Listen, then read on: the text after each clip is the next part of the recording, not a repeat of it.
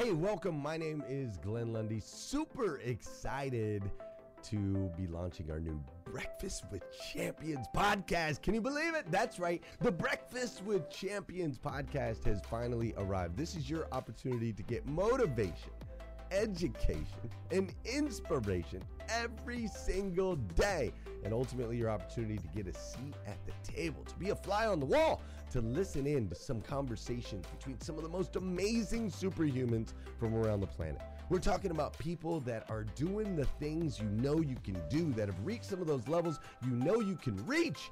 We've got celebrity interviews with people like Tiffany Haddish and Grant Cardone, Lauren Rittiger.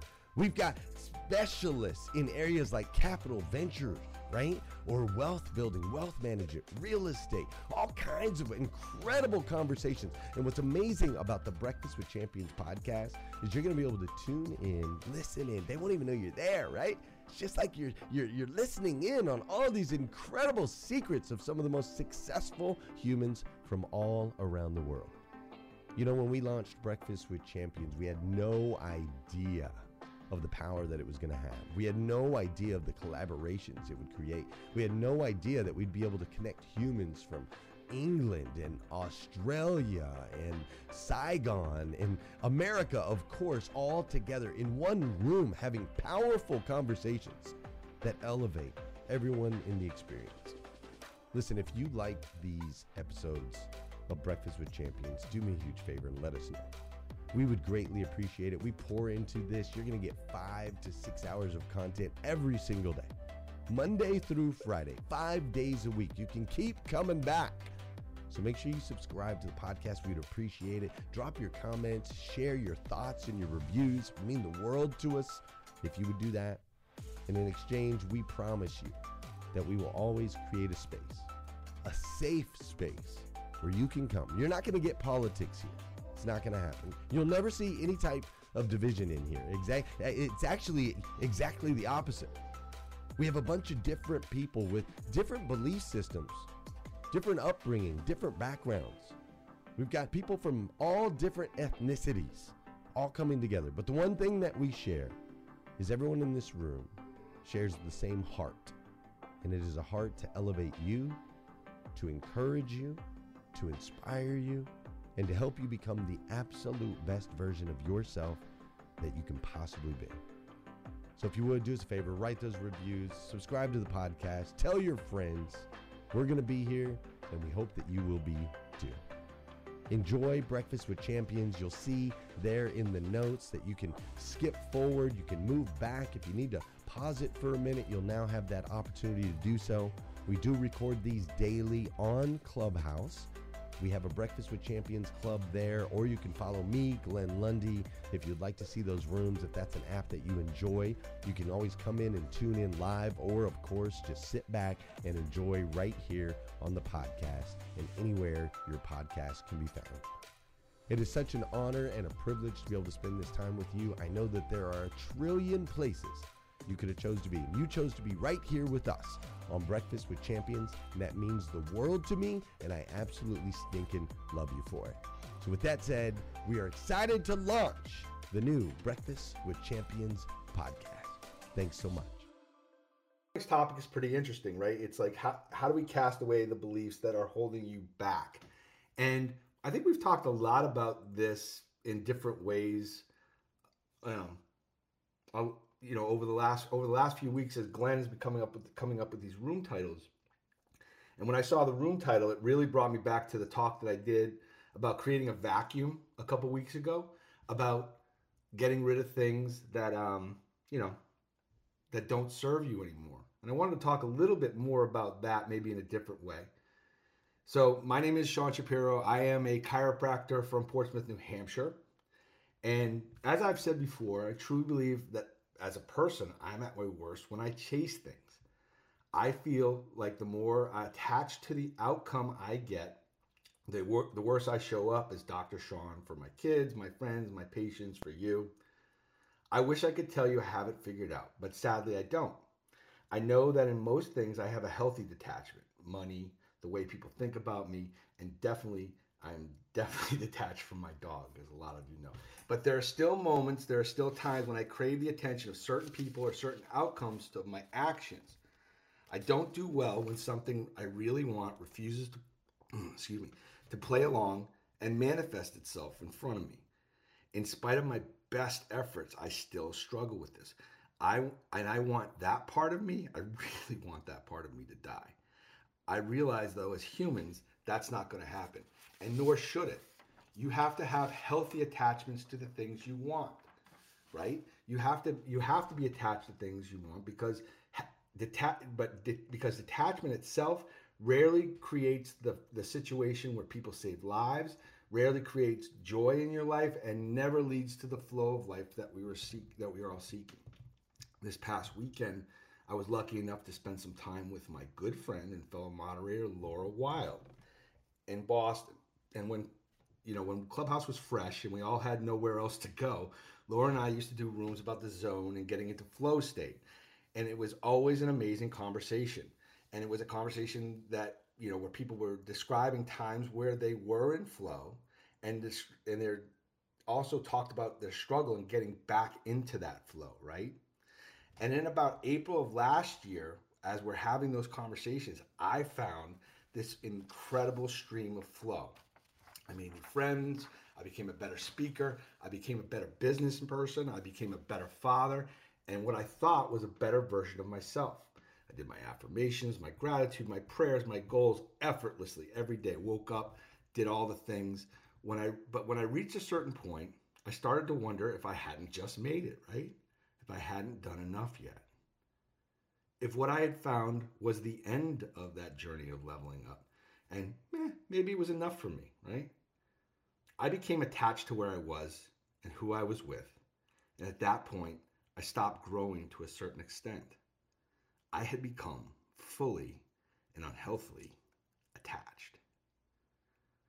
Prior, I had learned, especially in my business, where I give non traditional health advice to people, okay, looking for answers. Usually, I'm their last hope, right? Um, for certain things that they that they can't get they can't overcome with traditional medicine and things like that that I don't get attached to the outcome of the of the advice I give or my goals for the patient because I can't control what they do. Prior to this self-discovery journey, journey, I was happy with less in life and therefore required less. But now, at that point, I wanted more and I needed more. And as moved as I moved into that undiscovered country, so to speak, I turned into that attachment monster. This turned to be turned out to be a reversal of growth. I became so attached to outcomes and people that I started to shrink and less of what I and, and created less of what I wanted and claim and started to complain more about the way things are.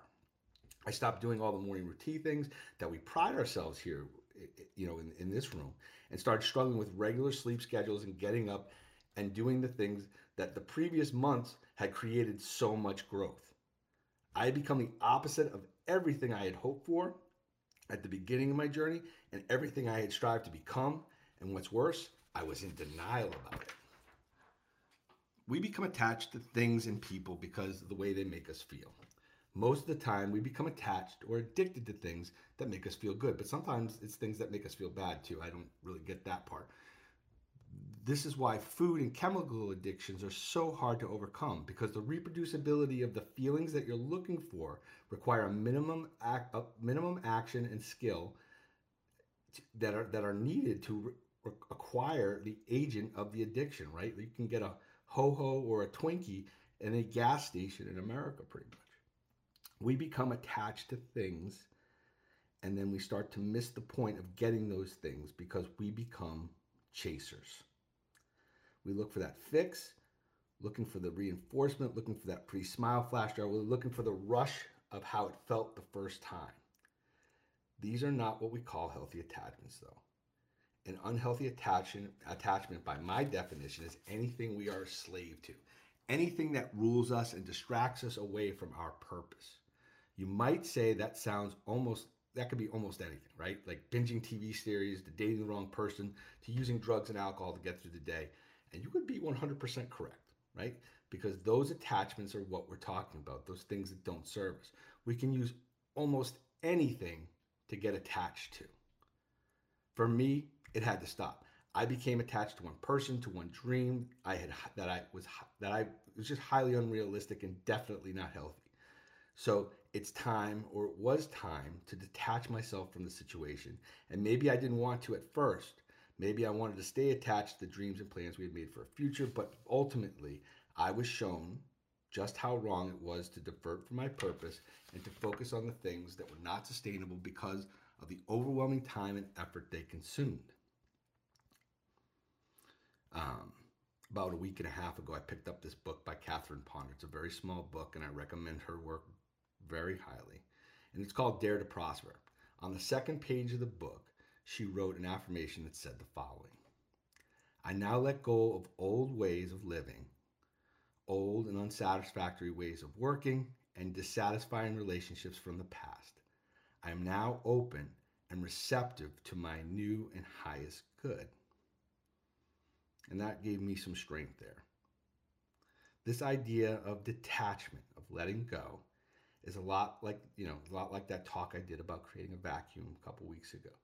This conversation about deciding to, uh, to let go of the things you really want, that you really need, you really feel like you need, and realize that they don't serve you, is a tough one.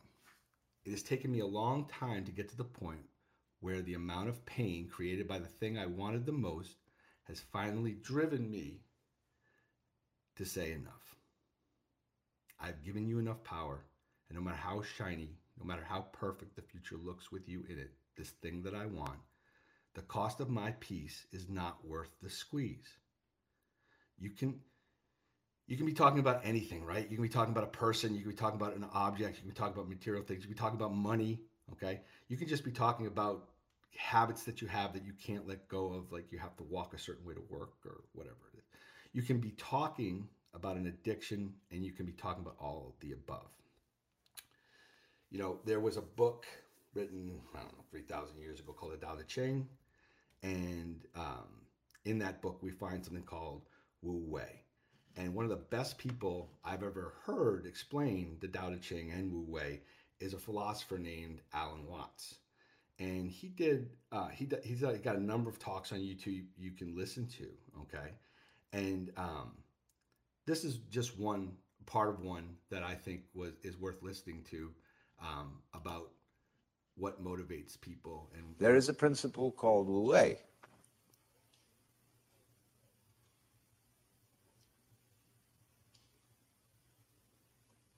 And this means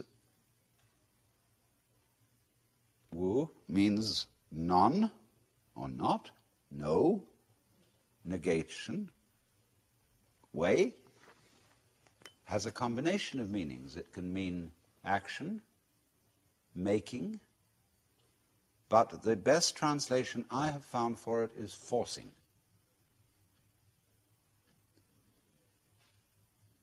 And so Wu Wei is the principle of not forcing in anything that you do. Now we know when we watch any performance of an artist, be it a dancer or a, an actor or a musician, we know immediately when the performance is forced. And we say it doesn't ring true, it's too artificial, it doesn't seem to be natural. Many people who study the Taoist doctrines think that Wu Wei means do nothing in the sense of laissez faire, be lazy, always be passive. It doesn't mean that. There is a time for action. When you study judo, you use muscle only at the right moment. When your opponent is hopelessly overextended and off balance, and you add a little muscle to it and you throw him across the room. But only then. You never use muscle at the wrong moment. For as Shakespeare knew perfectly well, there is a tide in the affairs of men which, taken at its flood, leads on to fortune. And so Wu Wei is based on knowledge of the tide, the drift of things. Get with it. Wu Wei is the art of sailing rather than the art of rowing. So, if you say now, one of the most famous sayings of in the Lao Tzu is superior virtue has no intention to be virtuous, and thus is virtue. Inferior virtue cannot let go of virtuosity, and thus is not virtue. So one could also say the real Wu Wei is not intentionally Wu Wei, and so is Wu Wei. But inferior Wu Wei so tries to be Wu Wei that it isn't.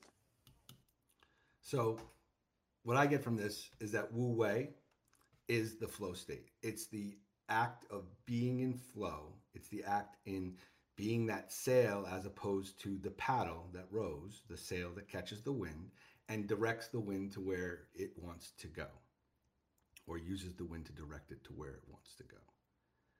So Wu Wei is about being in flow. And I started talking about Laura and flow state. And I think that it's really important that we remember that ultimately we want to be in the flow state as much as possible so that we can let go of the things that we are attached to and live harmoniously with our surroundings. Okay. Maybe a little woo woo, okay, woo way, but this is this is a doc, this is a book that's been around for a lot longer than just about everybody here combined, and it, the Taoist doctrine um, by Lao Tzu is something that people live their life by and have for thousands of years. So maybe there's something there for you as well. So I look, I, I encourage you to look more into the become be, going into flow. We don't have the time for that now, and maybe pinging Laura Wild on Facebook. She hasn't had much time to be here these days. So I have picked at some of maybe some of your not so freshly healed wounds, maybe some of the open wounds right now that you have as we talk. Okay, I have hope, but I've hopefully started the process of you confronting your own ish to let go of relationships with things and people that do not serve you and undermine your happiness. I've hopefully pointed you in a direction of your purpose and started the process of you waking up to what you are actually here for in this room, on this earth, wherever. A lot of you will say this does not apply to you. Okay. I have, you'll say, I have no addictions. And if that's true, I'm truly grateful for your blessings. And I beg me to teach you your secrets. Because I find things I need to release and let go of under every rock I turn over in my mind. There are little salamanders there and things with a million legs and squirming and all that. So, with the time we have left, I'd love to hear how you view attachment and detachment and how you I'd love to hear how your advice for all of us on this topic. We've got enough people on this stage that, that, that have something to say about this, right? How do we healthily detach from the things we thought we loved so much and we couldn't live without them? I've already heard Mike's going. Just go ahead and say your name and go ahead, Jan. I see you. Hey, thank you so much, Dr. Sean. Uh, really amazing segment as usual. I'm in the car. I'll be really, really uh, quick. Um, you know the way that um, you know I think about uh, what you said about flow and about um, attachment, uh, about life's purpose. Um, you know, I, I kind of also have this picture that I often use um, that uh, life is a journey that um, is like flowing, uh, sailing on the river. So it is quite similar to you know the the the Lao Tzu um, teaching that um, you have just uh, shared shared with us. And you know, this basically. Um, really the emphasis is that um, you know the, the direction of the water you don't fight it um, you can try but um, it's not going to be productive uh, it's only going to get you frustrated but uh, as you flow with uh, the direction of the water you let go and let it carry you. Um, and that's really the only way to live. And the other thing you know and that that picture doesn't really contra- doesn't necessarily contradict with uh, you know the fact that we can have healthy attachments um, to people and to projects and to things to purposes. Because you know basically that picture is about um, you know you as a vessel. And so you are meant to carry people and things uh, with you. And as long as they are going the same direction of you um, that is your purpose you know. So so those people are part of your purpose uh, in your life. You are meant to carry them and they are meant to be your companion. And but what we need to do periodically is do exactly what you have you know reminded us to do is to dock uh, from time to time somewhere and allow people and allow things to leave uh, so that they can go on their own way onto their own journey and we pick up new people onto our journey and we must uh, have the courage to basically undock and then go carry on with with that flowing on that river. So you know i think um, all of this is uh, quite um, you know well you know what you shared is a well balanced um, kind of um, a picture from kind of western and uh, eastern uh, way of thinking. And i just uh, you know find it really refreshing uh, this morning to listen to your share. So much appreciated. Thank you Thank you, Jan. And you know what I got from you, what you said, the, the thing that stuck out the most and came to mind when you were talking was, you know, there are people who are passengers in our lives and there are people who are anchors in our lives, right? And I think it's really important to determine who's riding your boat and who's holding your boat back, right? So I think uh, I think that's a really important important principle to remember when you're talking about letting go of things is that you can't throw your passengers overboard necessarily, but you can cut the anchor. Who's next? Who's got something to share? This is Mary Lynn. Good morning. I'm so jealous. First, I love Boston, and second, I love Laura.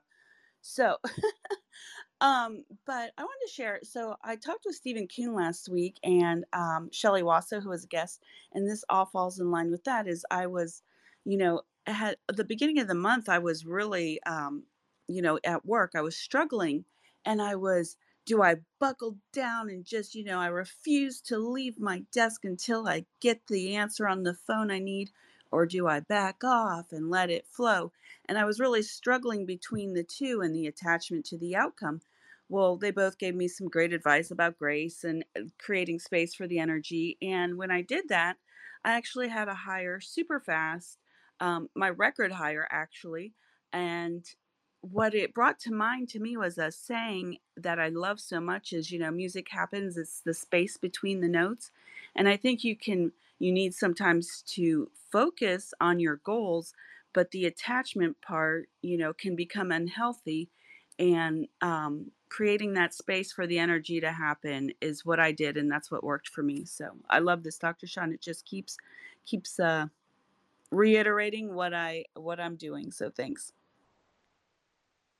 Thank you. Yeah, we have to distract ourselves sometimes from the things that we want, especially when there are things we really want, right? Because the tight the tighter we grip something, okay, the more Vaseline is wrapped around it and squirts out of our hands. I don't know if you've ever played the game in the pool where you try to move watermelon covered in Vaseline, um, but it is not a pretty picture.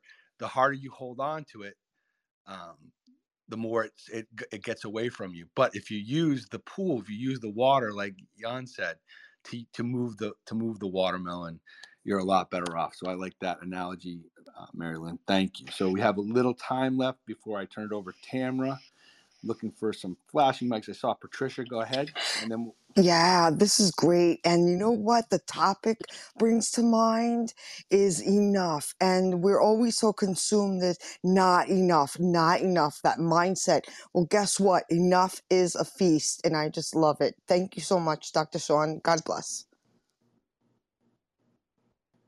Thank you, Patricia. Yeah, the more monster is is something that uh, I don't see her either. If you're right, um, the more monster is something that we have to struggle with all the time. Like we think that we need more, that we want more. Now there are some healthy attachments to getting more because we can um, we can uh, allow ourselves uh, the the ability to grow whenever we want. Right? We can say we can say to the world that I want more. And I think Scott's a good example of that because Scott creates more, but he creates more for everybody. He doesn't just he's just not just out for himself. As he rides his boat down the river or, sail, or sails across his lake or pond or whatever he's doing, right? Scott creates a lot of value for everybody around him. So I think the Scottsmore monster is a healthy one. But there are other things that we get addicted to that we or that we that we that we rely upon that don't necessarily serve us or anybody else in that way. And I think it's really good to have that perspective, Patricia. Thank you. So we have a little bit of time left here. Actually, we have a lot of time left from what I understand. Um, go ahead, see the soul. Good morning, champions. Good morning. Um, love love the topic. I will put it like this: whatever you are aligned with is whatever you're going to be attached to. Alignment is very important to the goal that you want to achieve and where you want to go. Whatever is attached to you is going to go ahead and be important because if you are still attached to, let's say, the past or into bad habits, um, that essentially is going to go ahead and you know that's that's what's going to align with you and whatever you align with will show a result of hey like did you achieve your goal or are you going to achieve your goal sometimes it holds you back because you're still attached to that one thing that's in the past. If you know where you're going you have to change your alignment which is going to go ahead and ta- change your attachment. Like let's say for instance when you go into the gym you're getting your results right? You're aligned with the results. So now you're attached to it. Now it's like all right cool. You know i'm getting you know i'm losing five pounds i'm losing 10 pounds. Now you're you were addicted to maybe candy sugar cheeseburgers or whatever the case is now you're addicted to the results we have to change we have to get into this mindset of whatever is not good for us we do need to let it go i understand that you know it may have served a purpose um, one time in our life but again whatever you are aligned with is essentially what you're going to be attached to just see the soul in that life. Thank you, see the soul. Yeah, alignment with what you want is very important. Important. It's also important to decide what you want first, right? So, I like what you said about about being attached to that which you are aligned with, and also I like to point out that we really need to to to. I think one of the biggest problems I've had throughout my life, my younger life, was deciding what it was I want and defining that in terms of what I was not entitled to, but what eh, what I was entitled to. Sure, we're all entitled to a certain amount of happiness, a certain amount of of bliss in this life if we just claim it. And uh, I think that f- becoming in, getting in alignment, getting lined up with what it is we want, is the most important thing we can do to make to make our lives better. So I appreciate that share. We actually have some extra time left. I just found out that Tamra won't be uh, able to join us this morning. Good morning, if you're you there. Morning, Dr. Sean. I'm here. Can you hear me okay? I can. You have you have time to share on the topic while I roll on for the next half hour. Um, I think, yeah, if my signal stays good for me. Happy Wednesday, everyone. If you don't know me, that Wednesdays are my favourite day of the week.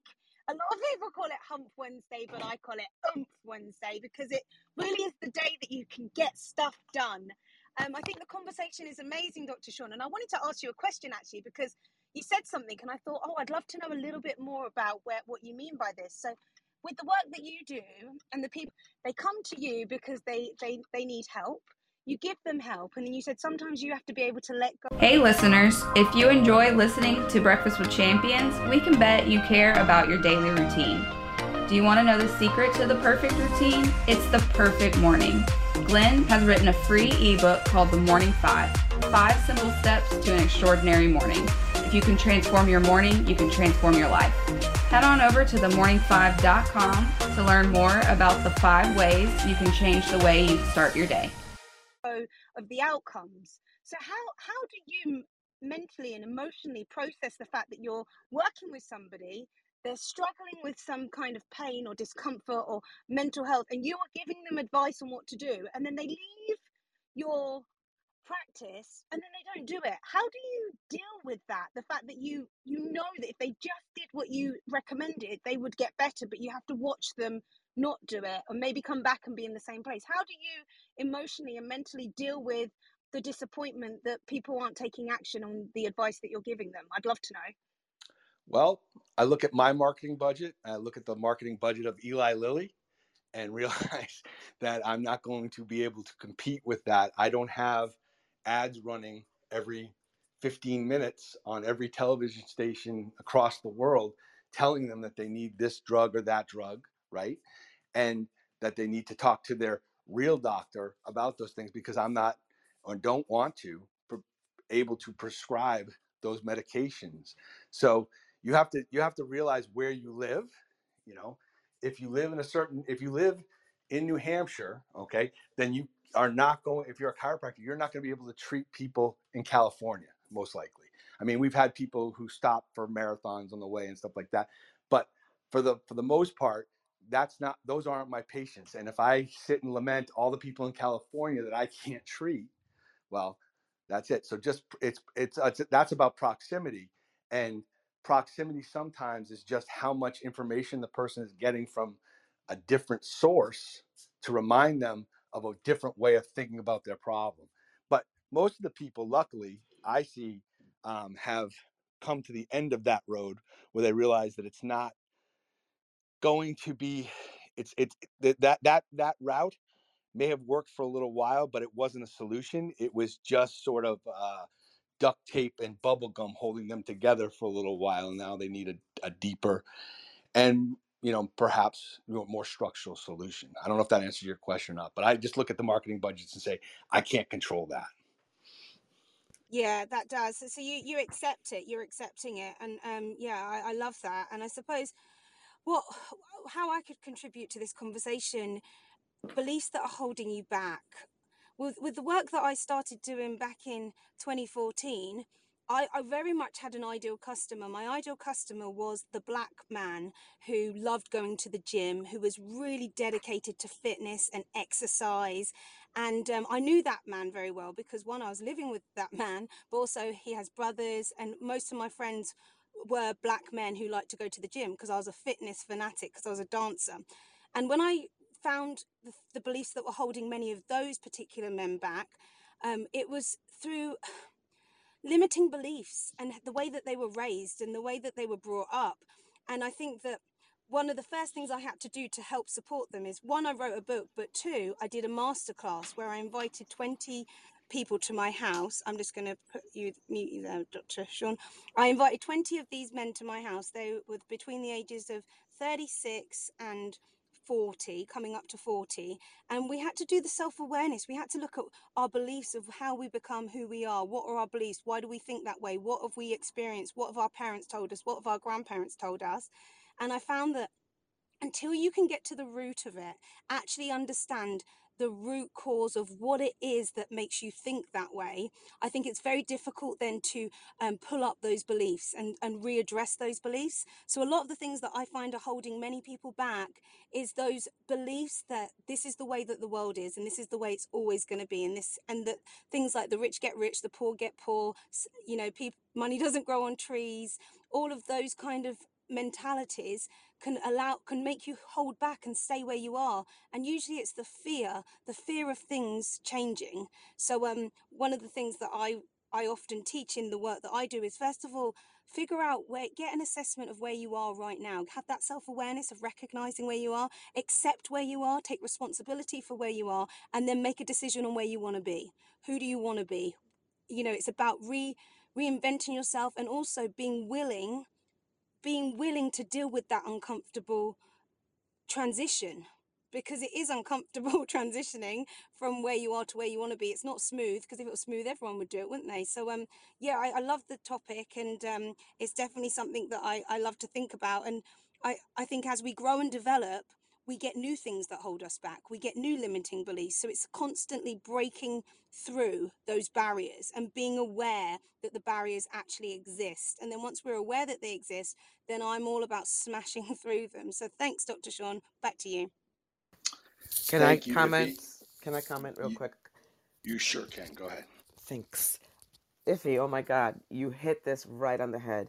One of the things that happens also with that train of thought is that we believe it so much that then we see life through that filter right? So it's it's not so much that we're also um, believing it.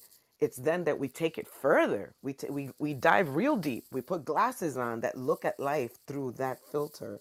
So whatever it is that we're thinking puts on this rose or this pink or this yellow or this dreary whatever it is that we're thinking about that's the perspective that then we judge life through. And then then we go even further. Then we start projecting that that belief onto other people. So someone could be saying hi to you and whatever it is that you're thinking you then give that hi that simple hi meaning. And if it's a positive thing you'll give it a positive meaning. But if it's a negative thing then you give it a negative meaning. Like you know for me one of the things that i've seen in especially in clubhouse is people will come into a room and they'll say oh someone's blocking me. And sometimes it's that the app is glitchy or they'll say somebody muted me. And it was like you're in the audience. No one's muted you. It's the app like acting glitchy. Like i've had so many messages of people somebody muted me. I'm like but you're in the audience. You don't even have a microphone. So people want they look to be offended. They they look at life and depending on where you're looking at life and you're projecting you're also taking meaning from things. And sometimes you take things personal because you're looking to get offended and it's like but this wasn't anything to do with you. Like the app had two updates had several updates but they've had two updates in a week several times and when they've done that the app has gone crazy. I literally just got my hallway today. I haven't had my hallway for the last almost four weeks I couldn't see the hallway. I couldn't see this room. I couldn't even open the club. Nothing. I had to wait until the club, until the rooms were open for me to actually get into the room and, and get pinged into the room. I could have easily t- taken that in. Oh, someone's blocking me, or someone doesn't want me in the room, or no, I deleted the app. I put the app back. I updated my phone. I updated the app like four times, and I still didn't have it always. I went and I put a ticket in with Clubhouse and I said, hey, don't have anything going on in my app. I don't know what's happening in the update space, but uh, it's impacted me with A, B, C, D, E, F, G. So, Yeah, but you know what, mhm, Dora Maria? yeah, I was just going to say that's because you have a benevolent worldview. Because some people, like you're saying, have a malevolent worldview where they see the bad in everything and it shows up. But if you've got a benevolent worldview, you look for the good. You always try to make sense of it. Look how hard you've worked to get your hallway back because you never once thought someone's against me, somebody's stopping me, because your thought process and your worldview is that the world is a great place and everyone is kind and supportive and that's why your actions reflect that and that that comes down to confidence self-esteem self-belief and it shows up in like all the work that you do everyone's always talking about you know how you're such a giver and how you support people you can't give that much unless you are full and that's where um, what made me think of what you said a minute ago. Iyanla Vanzant, who is somebody I love listening to, she talks about your eyes adjust to your level of deficiency. She talks about how we, like you said, we, we our eyes adjust to what we believe. And that's why we have to recognize, we have to have that self awareness. So I, I really want people to think, ask themselves, am I somebody that looks for the good or do I always look for the bad? Do I have a benevolent worldview or do I have a malevolent worldview? Who am I and who do I want to be? And am I going to be that person?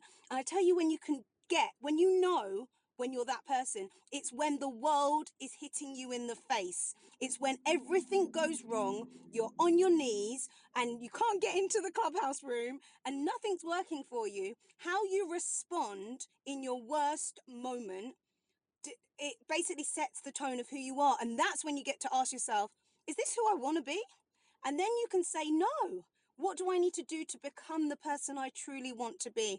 So um, I, I love what you said, Dora Maria. And I too couldn't see the clubhouse room. I actually could never see it. It was never at the top for me, and I, I had to look for it. And I just assumed that there was something wrong with the app too. So I'm with you. Um, back over to you, Dora Maria. Sorry to interrupt. Oh, no worries. I'm done. Uh, and Dr. Sean, this back to you. Hey, Dr. Sean, can I ask if you a cross question whenever you whenever you have a minute? Sure. Okay, thank you. Hey, Dr. Good morning, by Go the way. Dr. Sean. This is Ramon Ray. Hey, Dora Maria and Iffy. I want to ask you a cross question, Iffy. Uh, a contentious question. So my question to you, Iffy, and Dora Maria and Dr. Sean, can you be too positive? And here's the question. Some people, especially my family, have said, dad or honey or other people, you're too positive. And here's the con. This is not a self brag. The context, Iffy and Dora Maria and Dr. Sean is they come saying something bad happened. I broke up or I fell down, broke my leg, or train was late, or you may have seen my story about the train being late with me if you uh, on Sunday. And I do have a positive aspect on life, but they said I've just come to you and said, you know, I, I cut myself, and you've said something positive. I've just come to you and said I spilled the milk, and you're like, oh, that's okay, we'll get another one. Why don't you ever like sit and mourn with me a bit? So can you talk about that? Is there something be whether too positive? Okay, go Right. Iffy, please Okay. tell me, help me First of understand that. all, what a great question, Raymond. Like, I love it. So, there is a thing called toxic positivity where we are toxic and positive, um, which is not good. And I do think, can people be too positive? I think it's in the context. You know, I cast myself as, you know, positivity. People think of me as positivity, but I'm still very realistic. So, to answer your question, when toxic positivity comes to play, it's when you're so positive that you're actually removed from the real world, and that's actually dangerous. But what you're saying, this is what I learned from Brene Brown. She's got a book called The Gift of Imperfect Parenting. And Raymond, I had to learn this lesson too because I get it. Sometimes being too positive and looking for the good can actually make the people around you want to roll their eyes and punch you in the face. So, what Yes, had to Iffy, sorry to cut you off. That's exactly that's the situation. What you just said. Yes, go but ahead. But there's Sorry, a way but yes. around it. So this book, um, and I'm literally repeating what Dr. Um, Brene Brown says in the book, the book, The Gift of Imperfect Parenting. She said it, and you touched on it, Raymond. Sit in the dark with your children, because when your children are struggling and they're suffering and they're going through something, the worst thing that a parent can do is try to switch the light on and say, "Do you know what? It's going to be fine. Your boyfriend's just broken up with you. All your friends hate you, and you're doing rubbish at school, but it's going to be fine, sweetie." That's you two at switching on the light and not allowing yourself to sit in the dark with your children. Now, sitting in the dark with your children means metaphorically sit with them and endure the silence and the pain and the suffering that they're going through because what it does is it gives them strength to know that you can sit there with them. Now, that's something I found really hard to do when my son is struggling and to sit with him and not try and fix it, not try and say, we're going to be okay, but to sit there. But when I started to do it more, it started to empower him more. And it also made me realize that I am a stronger parent. His dad, on the other hand, is like, you're going to be all right. You're going to be all right. I said, stop saying he's going to be all right. He needs you to sit in the dark with him and endure it in silence. And then once Terence did it, this was a couple of years ago, he came down the stairs and he was like, Wow, that was really hard. I said, Yeah, but look what we're doing for our child. We're showing them strength. So, yeah, we have to, positive parenting and positive people, we still have to be able, and I had to learn how to do that, Raymond. I had to learn how when my friend's been, uh, when my sister's husband left her and she's crying, and instead of me saying, Right, come on, this is going to be your bounce back, bitch, instead I had to sit there with her and feel it. And it was the hardest thing to feel someone's pain when all you want to do is fix it. But yeah, we have to do it. So yeah, to great question. Sit in the dark with them. And there's nothing wrong with being positive. Oh, one last thing I'd say is I, I had a client this morning and she's been saying that she wants to be able to move house and change her job and bring her son with her and all of that stuff. And it's not been possible. And then she's just said to me, Oh, guess what? I've been evicted from my place. I said, That's amazing. She said, What do you mean? I said, It's amazing because now you're forced to find somewhere else to live, to start getting your goals in order. Now you've been forced out. And she was like, Okay, then. So there's moments when you can be tox when it's toxic positivity, but there are moments when actually you go, Well, look, you've been asking to change your life. You weren't going to do it. So you've been evicted. Now you're going to have to do it. So, um, yeah, that's my share on it. Um, back to you, Raymond. Oh, that was beautiful, Dr. Sean. Oh, you. Thank you so much, Iffy. I feel better, Dr. Sean. Thank you for letting me uh, have that uh, uh, question. Thanks, brother. Absolutely no problem, Ramon. Good to hear your voice. I haven't heard from you in a while. How have you You know, I've been pretty good, Dr. Sean. Not bad. I've just been a bit more purposeful about just certain things I'm doing in the morning. So He's been sometimes, busy. some of the days I have been busy, but I am I'm, well, I'm Dr. giving him an opportunity. I'm, I'm giving him an opportunity to brag if he wants to, but that's all right. So Yeah, no congratulations on all your success, success, Ramon. And going back to what Dora Maria and what if you were talking about about checking our thoughts and everything like that. I think it's important that we remember that we are the constant gardener of our own, right?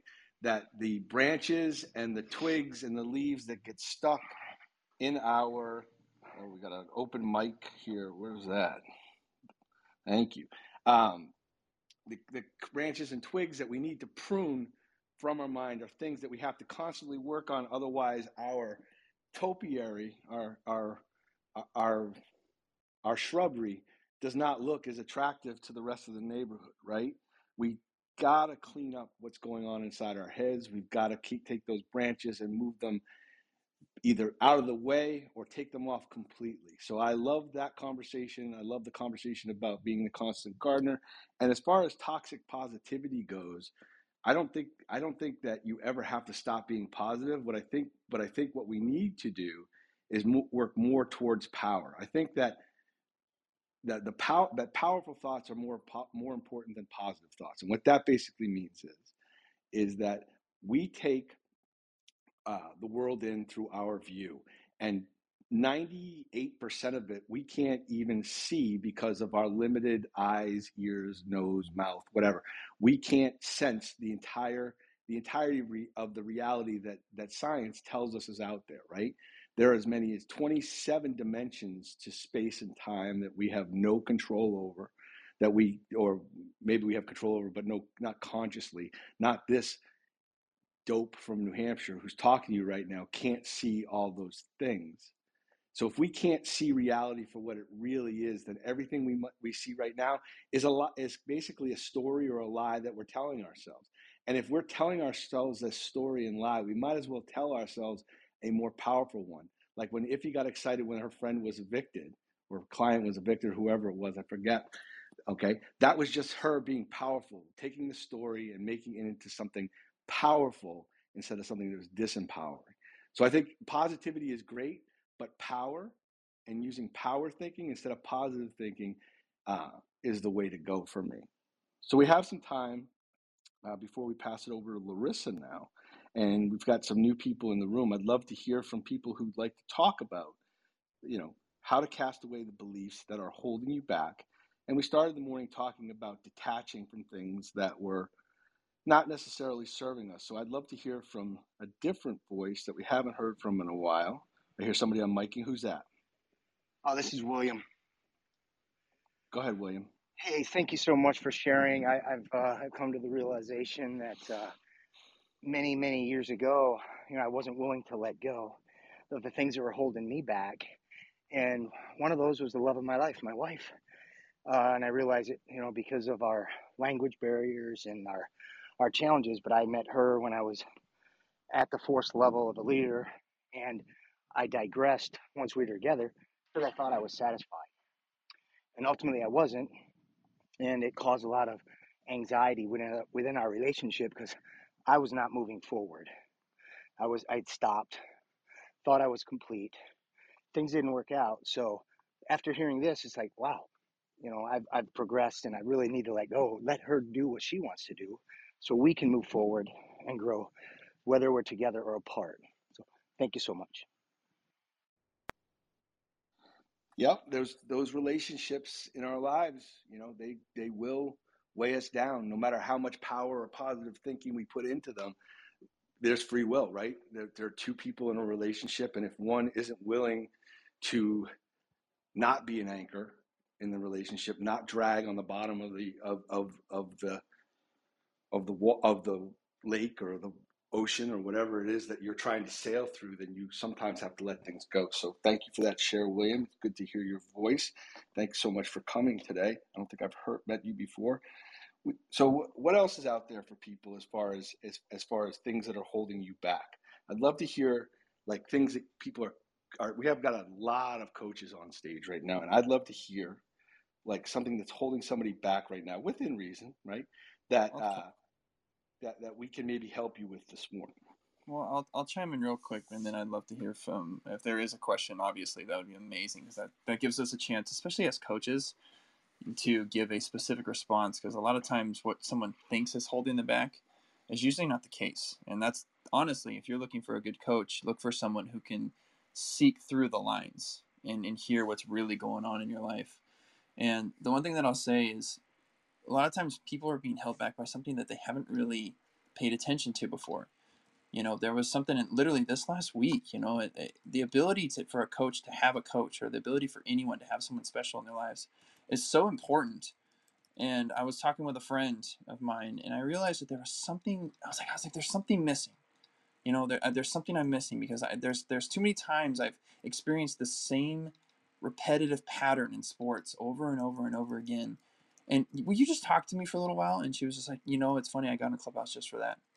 And as we were talking through the discussion, I realized that there was a family member that used to live in the backyard, or uh, excuse me, a backdoor neighbor that was basically family, who had been a foster kid, and his parents were um, heavily into drugs, and so he was there with his grandparents, and had no supervision. And he literally put a BB gun to my head when I was like 12, probably.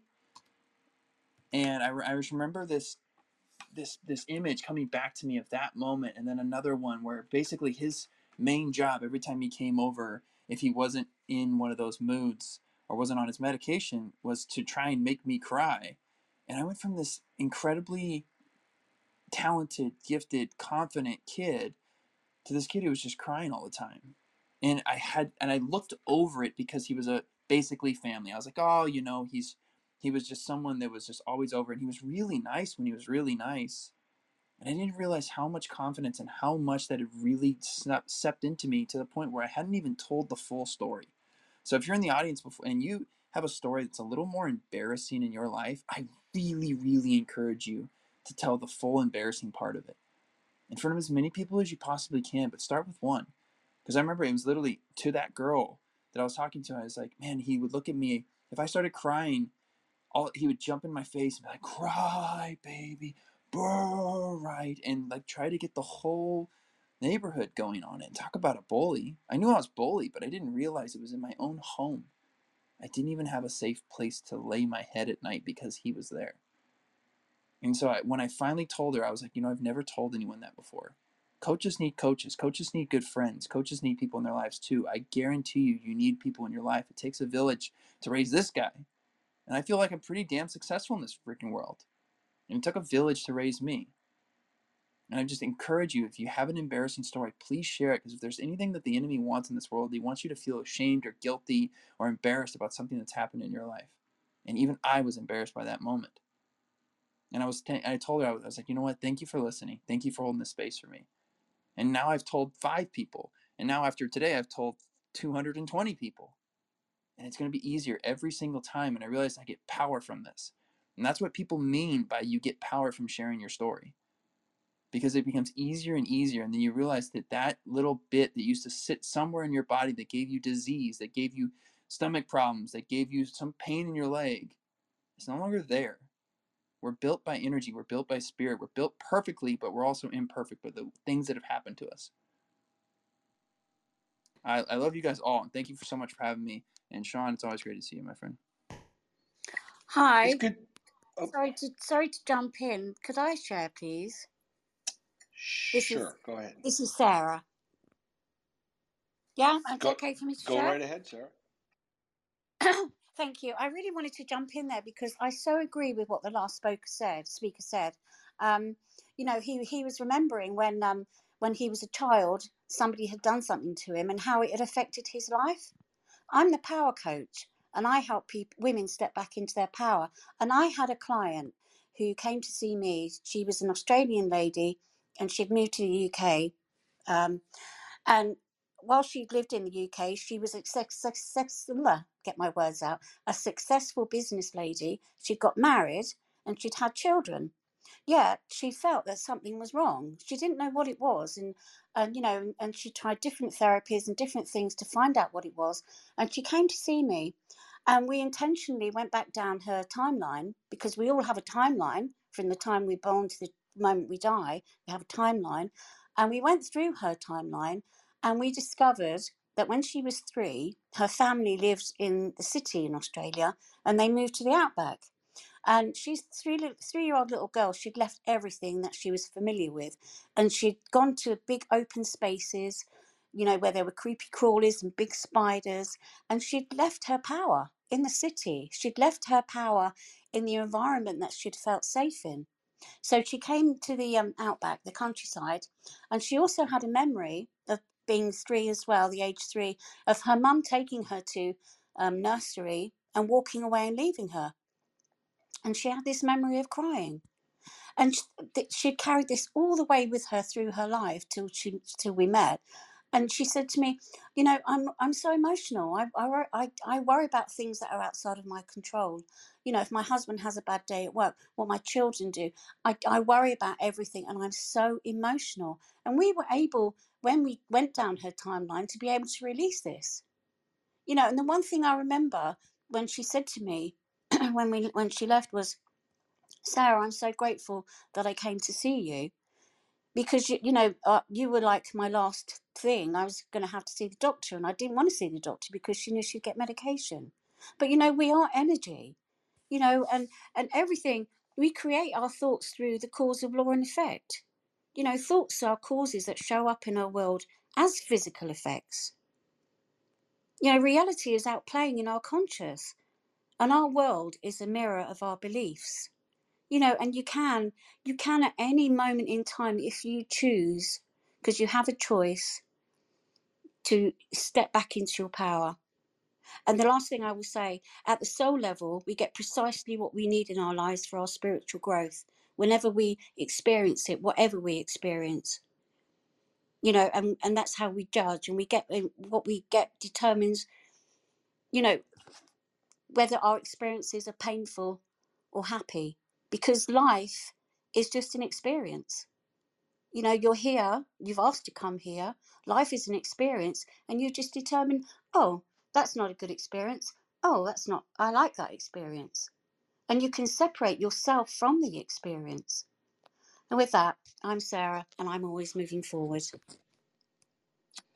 Thank you, Sarah. I appreciate that share, of that perspective. I think it's great. Uh, going back to what Jeremy said, also, Jeremy, good to see you as well. I just wanted to point out, um, you know, that that bullying in in general is a lot that has to do with. Um, well, you know, I don't want to turn this into a bullying room, so let's let's move on. Ms., uh, who is it? Misra, what did you have to add to this conversation? You know, Greetings from New York City. This is Mirza Ali, and I coach uh, forward-thinking, visionary entrepreneurs in tech space, starting uh, businesses for nothing and then exiting it out, making it multi-million dollar or billion dollar with exponential curve and growth. Um, I'm an ESL. I started learning English at uh, sixth grade, and I so resonate with all these people that uh, you being bullied and everything. I come from a very low poverty village from third world country. And this was one thing that I learned very early on. I never knew what it was, but all I understand that it's uh, you have to step into your power every morning, and it's just like it's as simple as taking shower. You don't take shower once for you in your life, and you're done for, with it it's just like grooming. You have to constantly rewire, reframe, recondition, repercept, reparadigm shift, repattern your patterns of existence towards the self-inquiry, self-discovery, self-journey. And we are as good as we challenge ourselves, and we are constantly dismantling our belief. And because our belief will create our reality, reality will create our personality, personality will create our identity, and our identity will define who we are, backed and fueled by growth and abundance mindset if we don't have growth mindset and grit and stamina to be better today than we were yesterday.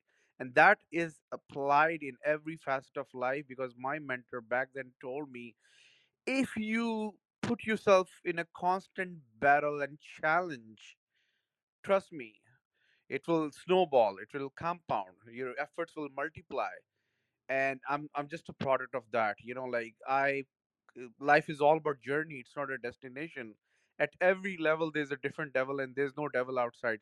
It's us competing against ourselves to be better today than we were yesterday and it's just like a growth is just like cocoon to butterfly. There's a larva and then there's so much transformation and death and rebirth and death and rebirth. That's how we have to dismantle our own belief.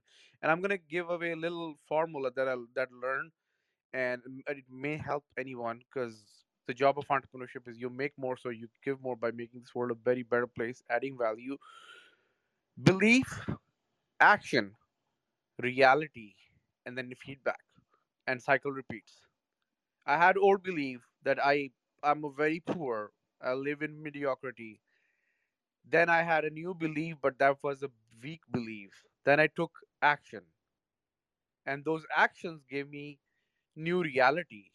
And then when I was stepping into new reality, I had to listen to the feedback. And reticular activating system in your brain will respond to your conviction and confirmation to be new you. Now you'll override the old, dismantle the old belief, and you have a new belief. Then you mm. take new action, reality feedback, B A R F. In Urdu, we call it barf, which means like you gotta constantly in emotion, and then it will go viral, it will spiral, it will compound, it will multiply. So belief, actions, re- reality feedback, beliefs, action, reality feedback, and then it goes Okay. on and on, and it will change you down the line. And this Mirza Ali, I so love and respect all of you here, and I'm keep on dismantling your belief towards the growth trajectory of your life. Thank you so much for having me. So much love and respect. Greetings from New York City. Bye. Thank you, Misra. Uh, great to hear your voice. And yeah, we've got to destroy our limiting beliefs and rebuild ourselves up like uh, Shiva, right? The, both the bringer of destruction as well as rebirth. So I love that analogy, and it's a great way to wind things up. Good morning, Barbara Majeski. How are you? Are you there? Well, we were just lucky to have your avatar here. So we have a, we have two minutes left. Who wants to have one last quick share before we turn it over to Marissa? Jessica, go ahead. Yes, hi, Dr. Sean. Hi, everybody from Sydney. Good morning to you. Um, I just wanted to share a little bit about what Mears has said and probably add, could be a bit controversial to some people. Um, when we're trying to change a belief, and a belief is just the thought that you keep on thinking, but when it has been repeat for so long and say you've been a victim to bullying um, or harassment or abuse and something happened in your childhood for so long, you can't just really take action and, and, and expect that time is going to erase those wounds that have been really um, instilled in your body, not just on a psychological level, but emotionally. So it takes time for these things to heal and for your body to make peace with them. And I think a lot of coaches miss that part where where where we say and we give people permission to turn into their power and say it's okay for you to step away from the story. There's no need to recreate a new narrative right now. You can accept what you've been through um, and let's work on reframing the mindset of being a victim, but you don't need to talk about the story again and again. And it's okay for you to take years or whatever time you need to take to move away from that incident that really hurt you until it's reconciled in your body and you've made peace with it. And for that, I think it's very important to tread that line and not always enforce on people to take action, action. And action can sometimes be very important in admitting to take action and deciding, you know what, I'm not going to go back to that point in time when I experienced that, and I don't have to recreate that narrative right now around it. I can choose to step away from it because I want to move forward and I want to continue with my life, and I can revisit that later. So I just wanted to add that to the table. Thank you for listening. I'll hand the bat back to you, Dr. Perfect timing, Jessica. Thank you so much. Yeah, no, I appreciate the insight on that. And with that, um, Marissa, are, are you ready to go? I am ready. Thank you, Dr. Okay. Sean. Thank you. It's been a great morning, everybody. Marissa. Thank you for joining us on Breakfast with Champions. If you want to catch the live version, you can follow us on Clubhouse and listen from 5 a.m. to 11 a.m. Eastern Time, Monday through Friday, Saturday 6 to noon, and Sundays with our 111 Sunday service. Make sure you're keeping up with Breakfast with Champions and getting yourself a seat at the table.